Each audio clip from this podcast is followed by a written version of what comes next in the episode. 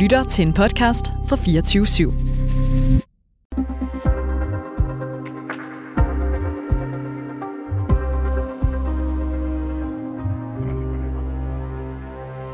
EU er lige nu i gang med at forhandle en ny medielov. Loven den skal blandt andet beskytte journalister imod spionage fra EU's medlemslande. Og det sker efter, at blandt andet spanske og ungarske journalister har fundet overvågningsprogrammer på deres telefoner. Og det skal den her nye medielov så komme til livs. Eller det var i hvert fald udgangspunktet. For efter pres fra Frankrig, så er der kommet en kattelem i loven, der gør, at EU-landene alligevel godt kan overvåge journalister, for eksempel hvis det er begrundet med national sikkerhed. Og det bliver af kritikere kaldt en gummiparagraf, der kan udnyttes af de lande, der er ligeglade med pressefrihed. Så kommer den her medielov overhovedet til at gøre en forskel? Og hvorfor har Danmark været med til at tillade den her kattelem? Det spørger jeg reporterne om i dag. Velkommen til. Mit navn det er August Stenbrun.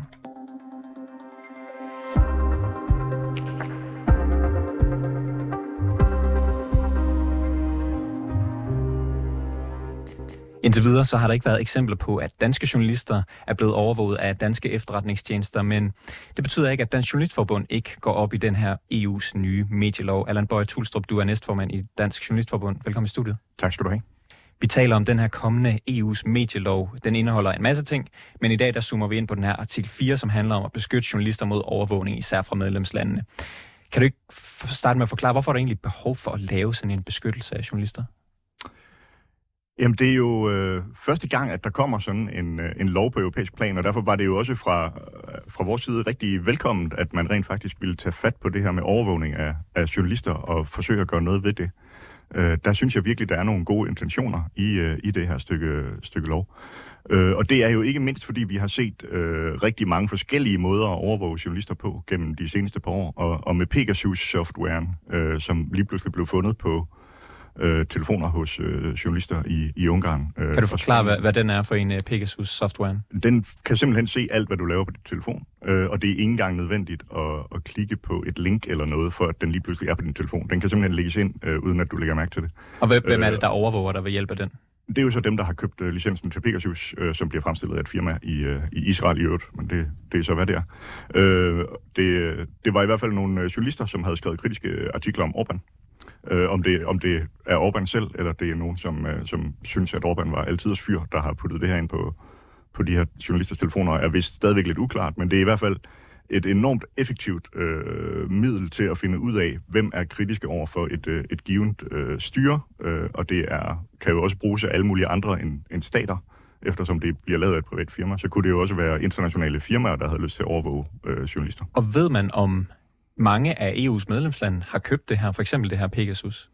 Der er desværre alt for mange af EU's medlemslande, hvor man har købt adgang til det her. Øh, og der er jo rigtig mange, øh, der kan være alle mulige grunde til det, krig mod terror og alt muligt andet, øh, som giver et... Øh, Øh, altså en undskyldning for at, at købe det her og sige, det kan måske være med til at forhindre forbrydelser. Øh, Men det kan så også... Det kan så også bruges til at overvåge journalister, og det har vi desværre set eksempler på, og derfor var MFAN, altså European Media Freedom Act, øh, som loven hedder, øh, en måde og sige, okay, men journalister må du ikke bruge det her på, fordi det er simpelthen der, hvor øh, kildebeskyttelsen kan, komme, øh, kan blive udfordret. Øh, og alene det, at man har muligheden for at bruge den her software mod journalister, vil jo gøre, at kilder, der måske vil beskytte sig selv, kan tænke, ej, jeg tør faktisk ikke snakke med en journalist, fordi hvad nu, hvis der ikke er styr på sikkerheden? Så det kan have sådan en, en afskrækkende effekt. Og du har jo fulgt den her øh, lovs øh, tilblivelse igennem øh, EU's øh, system. Altså, den har været hele vejen igennem, først i kommissionen, siden i ministerrådet, og, og nu skal den snart stemmes om i, i Europaparlamentet. Kan du ikke forklare, hvordan den her artikel 4, som handler om beskyttelse, har ændret sig på vejen igennem systemet?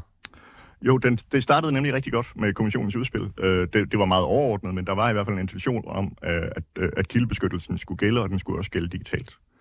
Øh, der skete desværre det, da ministerrådet skulle, øh, skulle finde ud af, hvad de mente, at, at franskmændene kom med et forslag øh, om, at, øh, at der skulle være en generel undtagelse, hvis det handlede om national sikkerhed.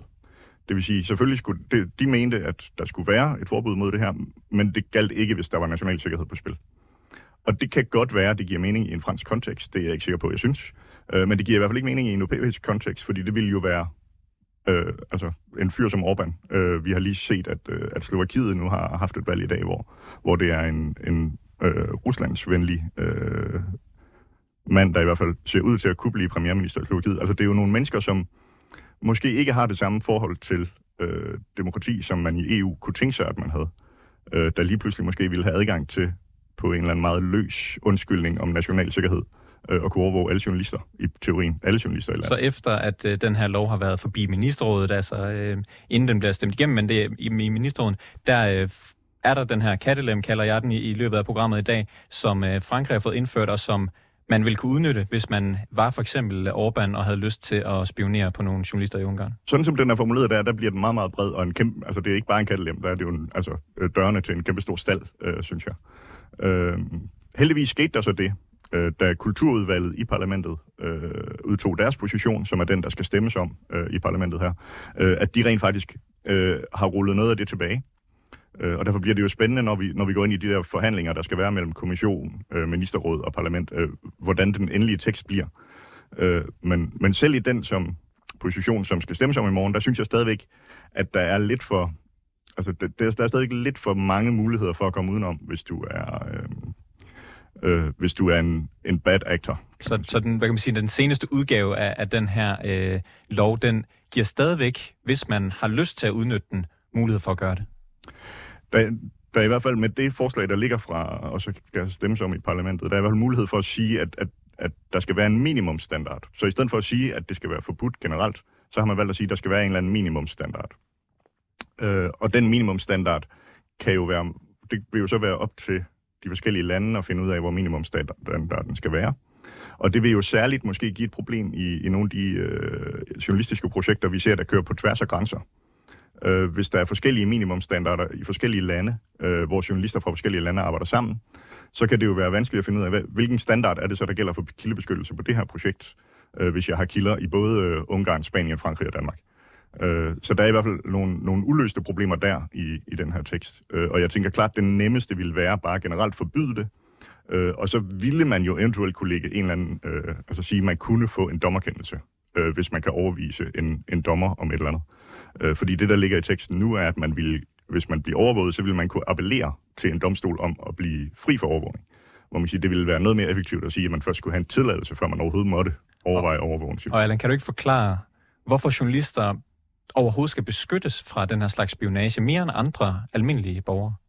Det er jo fordi, at journalisterne netop er garanten for, at det, som folk ikke vil have frem i lyset, kan komme frem i lyset. Hvis der er øh, uærlige mennesker derude, så skal der være mulighed for, at øh, man kan være whistleblower, man kan gå til en journalist og sige, jeg tror, der er noget galt her, og de oplysninger skal være mulige at bringe frem. Øh, og det vil man jo ikke ture gøre, hvis der hele tiden er en latent frygt for, at de journalister, som man kan gå til, de er overvåget. Så er man jo lige pludselig, øh, så har man jo lige pludselig skræmt kilderne fra overhovedet at tage kontakt til journalister. Og det, det er jo fuldstændig grundlæggende i vores demokrati, at øh, man som journalist kan arbejde med kritik af magten, uden at være, og at kilderne dermed kan gå til journalisterne med deres kritik, som kan efterprøve, om der er noget at komme efter. Du, du siger, at det, det, kan, det kan komme til at have nogle konsekvenser for, for især øh, journalister i de lande, hvor øh, øh, lederne har, kunne finde på at udnytte det her. Men hvis vi lige kigger herhjemme en gang, altså, øh, kommer det til at have nogle konsekvenser i Danmark, den her, øh, specifikt den her øh, artikel om overvågning? Det kommer jo lidt an på, hvordan teksten ender med at blive. Altså, hvis der skal være en eller anden... Altså, i dag har vi jo en ret god beskyttelse i Danmark, men hvis kravet fremover er en eller anden minimumsbeskyttelse, der så ligger under... Øh, altså, jeg håber ikke, at man så fra dansk side vil gå ind og sige, så er der mindre beskyttelse af journalister, men teoretisk set vil man jo så have den mulighed at sige, nu er beskyttelsen dårligere, end den var inden det her stykke lovgivning. Øh, det håber jeg ikke, at vi ender i den situation.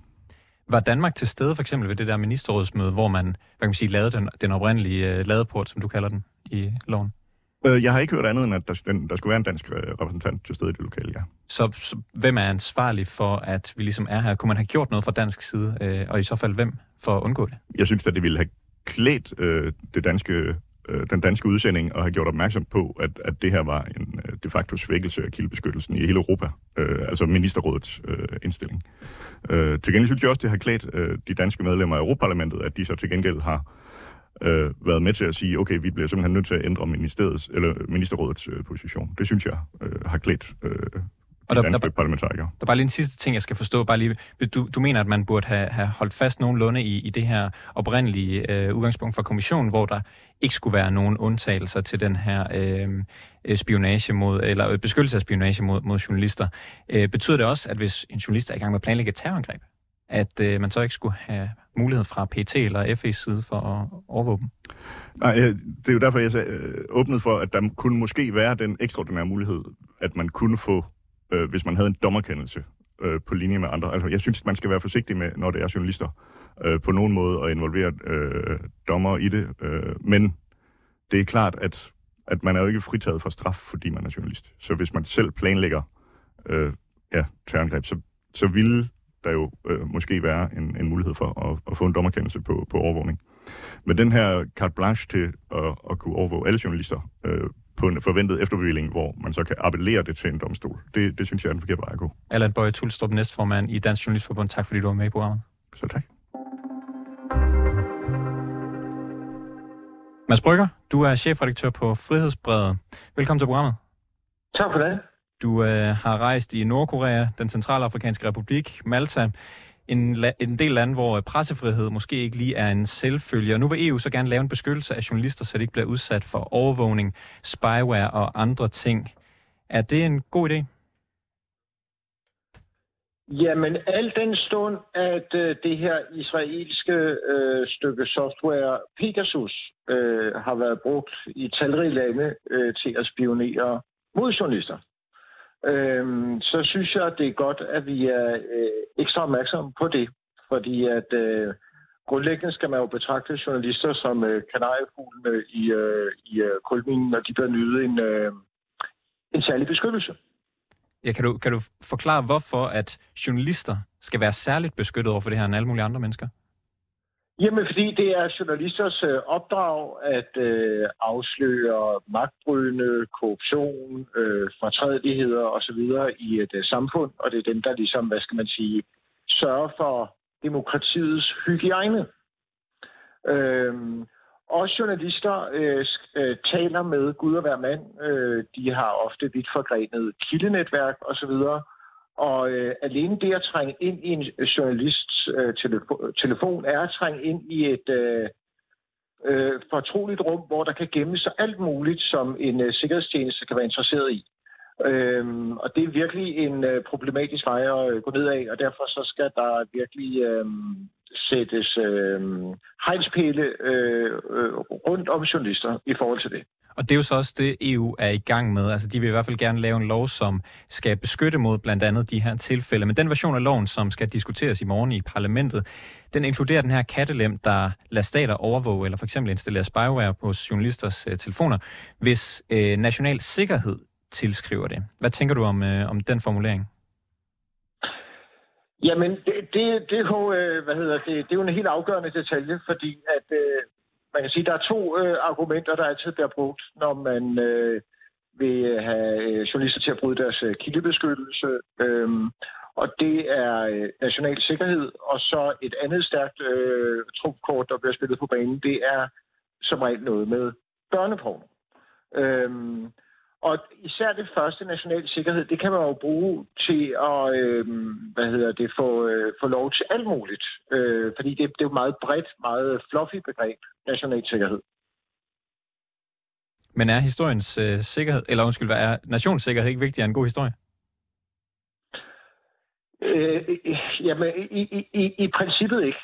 Øhm, fordi at, at hvis man ser tilbage i tiden, hvis man ser for eksempel på uh, The Pentagon Papers, og uh, hvad hedder Daniel Ellis, en af, en af de første og største whistleblower, uh, som, som lækkede en rapport om, hvor, uh, hvor dårligt det gik med Vietnamkrigen, som han var med til at lave i Pentagon, til uh, amerikanske viser. Ham forsøgte man jo først at, uh, at stoppe og fængsle og alt muligt andet og chikanere osv., og bagefter så gik man så også efter aviserne.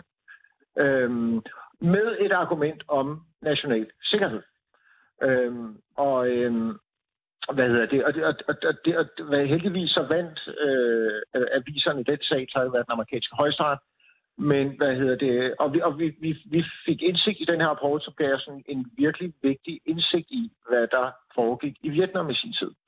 Øhm, hvad, pointen er også, at man kan ikke, altså det er jo, det er jo svært, øh, øh, hvad skal man sige, ud, ud fra det konkrete eksempel, når man sidder med det lige nu her, at vurdere, om, om det her er en altså, historisk øh, vigtig oplysning, der kommer frem, som den enkelte, enkelte journalist arbejder med, i forhold til den nationale sikkerhed. Det kan godt være, når man ser tilbage på det om 10 år fra nu, at det var helt afgørende, faktisk også for den nationale sikkerhed, at det her blev afdækket og afsløret.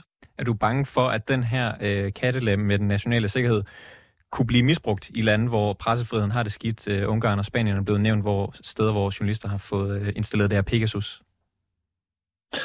Jamen, øh, det synes jeg da bestemt, man skal øh, både øh, frygte og desværre også øh, øh forvente. Øhm, altså, hvis, hvis man har sådan en kattelem, og den mulighed er der, så er den jo øh, til for at blive brugt, øh, og man kan putte mangt og meget ind under den hat, der hedder national sikkerhed. Tror du, det kan ske i Danmark også? I, i, i, i, i princippet ja. Altså, øh, nu var der jo øh, det her forløb, øh, hvor øh, hvad hedder det, chefen for øh, Forsvars efterretningstjeneste var rundt og fører øh, samtaler med øh, danske mediechefer, øh, den såkaldte runderingskaffe, øh, hvor han mindede dem om, hvor, øh, hvor de står i forhold til at øh, øh, bedrive journalistik om de hemmelige tjenester. Øh, det var faktisk intimiderende samtaler. Øh, med, med det en mente, med øh, hvad hedder det, sagen mod Lars Hensen i mente, øh, så er, er jeg ikke fremmed over for tanken om, at øh, det også er noget, der kunne, vil kunne finde anvendelse i Danmark. Men der er jo så den her kattelem, det er i hvert fald det, der bliver lagt op til lige nu. Kan du egentlig se en situation, hvor det, hvor det vil give mening at overvåge journalister? Jamen, det er lidt ligesom det her, øh, den her selskabsleje, hvor man begynder at lede efter argumenter for uden sammenligning i øvrigt tortur. Hvis man nu siger, jamen, hvis, hvis vi nu ved, at øh, vi har at gøre med en person, som ligger inde med afgørende oplysninger om, hvornår en atombombe springer i luften, øh, er det så ikke okay at udsætte vedkommende for tortur? Øh, men den slags selskabsleje øh, er dels øh, absurde, og, øh, og dels så må man ikke give køb på nogle meget vigtige principper, som er, at, øh, at pressen skal være så fri som muligt, og at journalister skal have så gode betingelser som muligt for at beskytte deres kilder. Det er helt afgørende for, at man øh, har en fri og uafhængig og velfungerende presse. Som andre ord, det er ikke en selskabsleje, du har lyst til at lege lige nu, Mads Brygger? Nej, det er det ikke. Så vil jeg bare sige tak, fordi du var med i programmet, chefredaktør på Frihedsbrevet, Mads Brygger. Selv tak. Hej. Hej.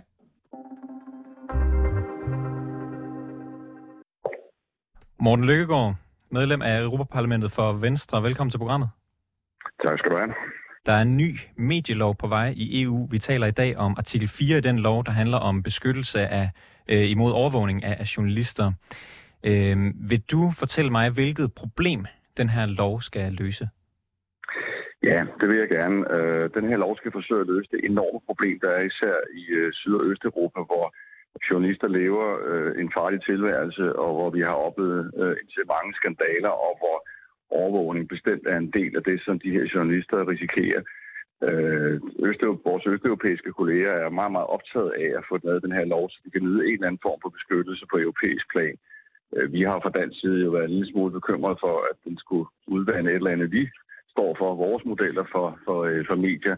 Men, øh, men vi har altså valgt at sige, at det her er tilstrækkeligt alvorligt, så vi går ind og prøver at lave noget fælles europæisk. Er du, er du tilfreds med der, hvor I er nået hen lige nu, sådan, sådan, sådan som det ser ud? Jeg synes, det er okay. Jeg synes, det er okay. Vi har, nu skal vi jo tale om artikel 4 i dag. Øh, den, hvis vi ser bort fra den og ser på de, mange af de andre elementer, så synes jeg, vi har fået luet ud i diverse tisler, fået skabt nogle undtagelser for den, den danske model, måden vi indretter vores medie øh, miljø på, og vores model for, hvordan vi kører medier. Så ja, jeg er helt ordentligt set godt tilfreds.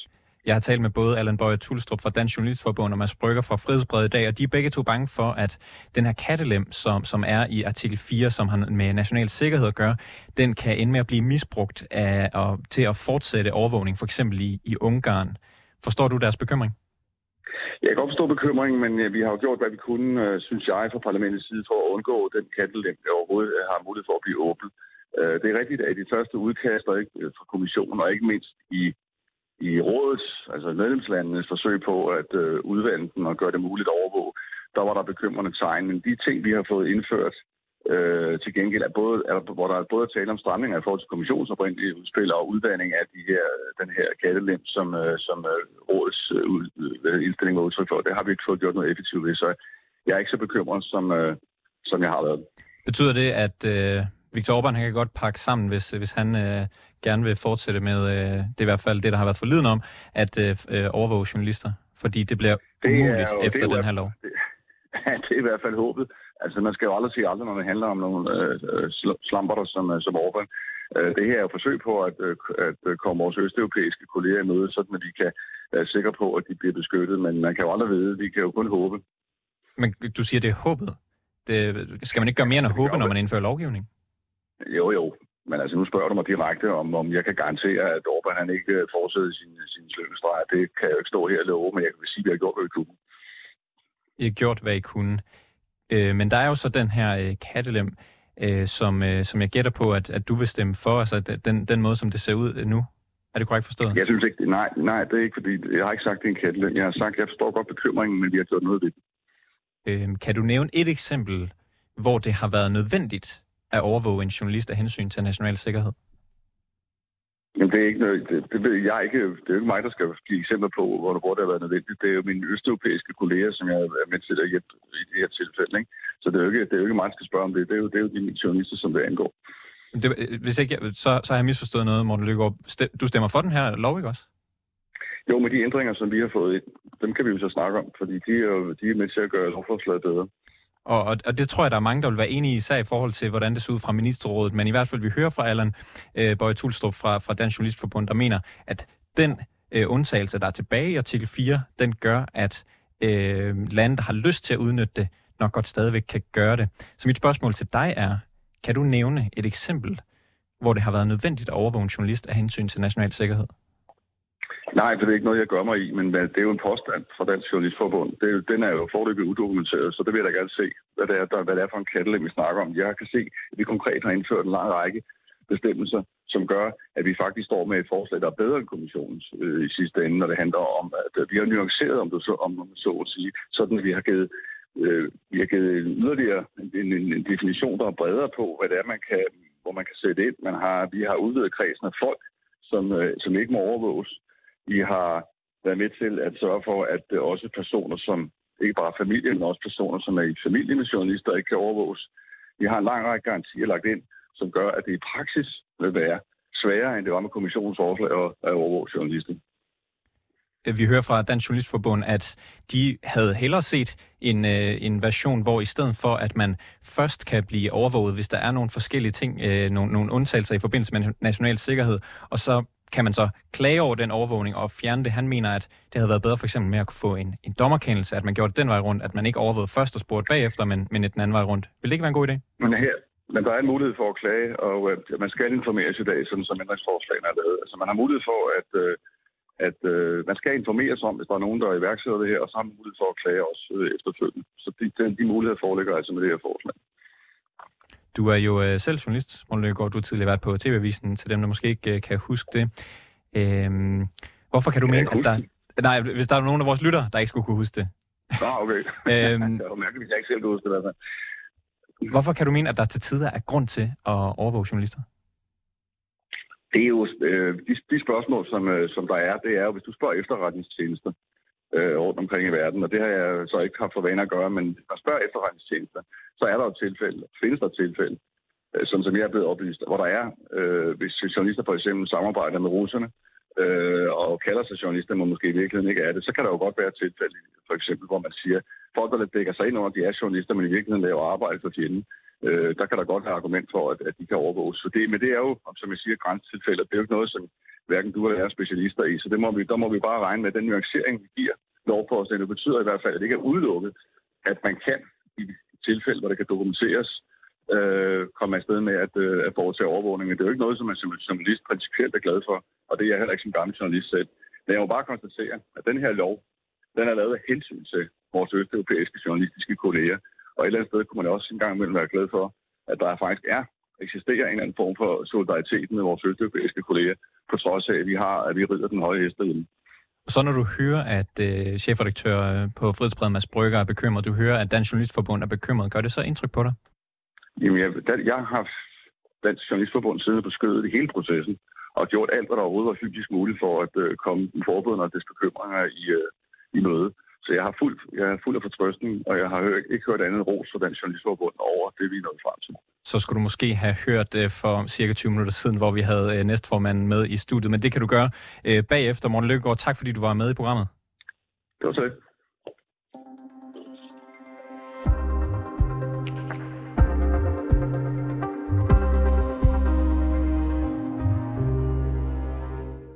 Tak fordi du lyttede til reporterne. Det var alt, hvad vi havde i denne omgang. Jeg skal lige sige, at uh, Mads Brygger vil gerne komme med en lille rettelse. Han kom til at sige, at journalisten, der afslørede Pentagon Papers, hed Daniel Ellis. Han hed retligt Daniel Ellsberg. Har du noget, som vi skal undersøge her i programmet, eller har du ris eller ros til redaktionen, så kan du skrive til os på reporterne 247dk Bag udsendelsen i dag var Peter Marstal og redaktør Alexander Brøndum. Og mig, mit navn er August Stenbrun. Kære lytter, du har lyttet til et program fra 24 /7. Du kan finde meget mere modig, nysgerrig og magtkritisk taleradio på 24 7 appen Hent den i App Store og Google Play.